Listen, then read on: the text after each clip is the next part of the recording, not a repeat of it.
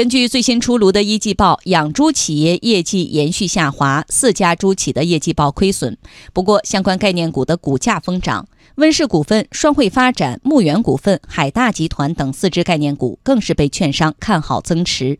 专家称，下半年猪肉价格将同比大涨，猪肉股会否水涨船高，引发市场关注。来听央广记者严红霞报道。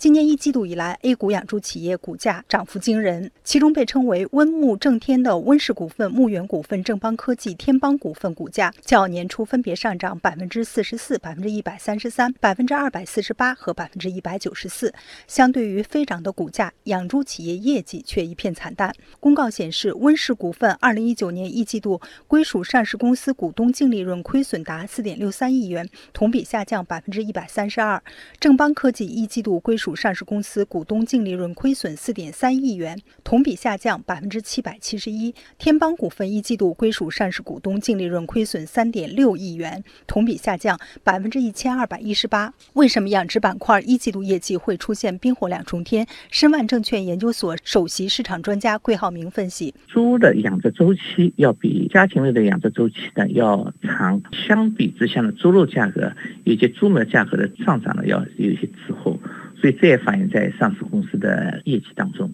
分析人士表示，目前生猪行业进入上行周期，生猪价格有望在四月中下旬迎来拉升。农业农村部市场与信息化司司长唐科透露，目前猪肉价格止跌转涨。下半年随着生猪出栏量进一步下降，再叠加节日的这种需求啊高峰。猪价有可能出现阶段性快速上涨，猪价 V 字反转拐点出现，猪肉股会迎来业绩反弹吗？机构普遍持乐观态度。梳理发现，海大集团、顺鑫农业、唐人神、新希望、温氏股份、大北农等六只概念股，月内受到多家机构调研，十一家以上券商给温氏股份、双汇发展、牧原谷业、海大集团买入或增持的看好评级。桂浩明认为，周期猪价走高，上市公司产能释放叠加三季度消费旺季，猪肉板块估值大概率将迎来上行，但是上行空间会相对有限。市场当中销售这情况和前几年也不完全一样，居民。的消费习惯呢也发生一些变化，这个选择的多样性呢也明显更突出。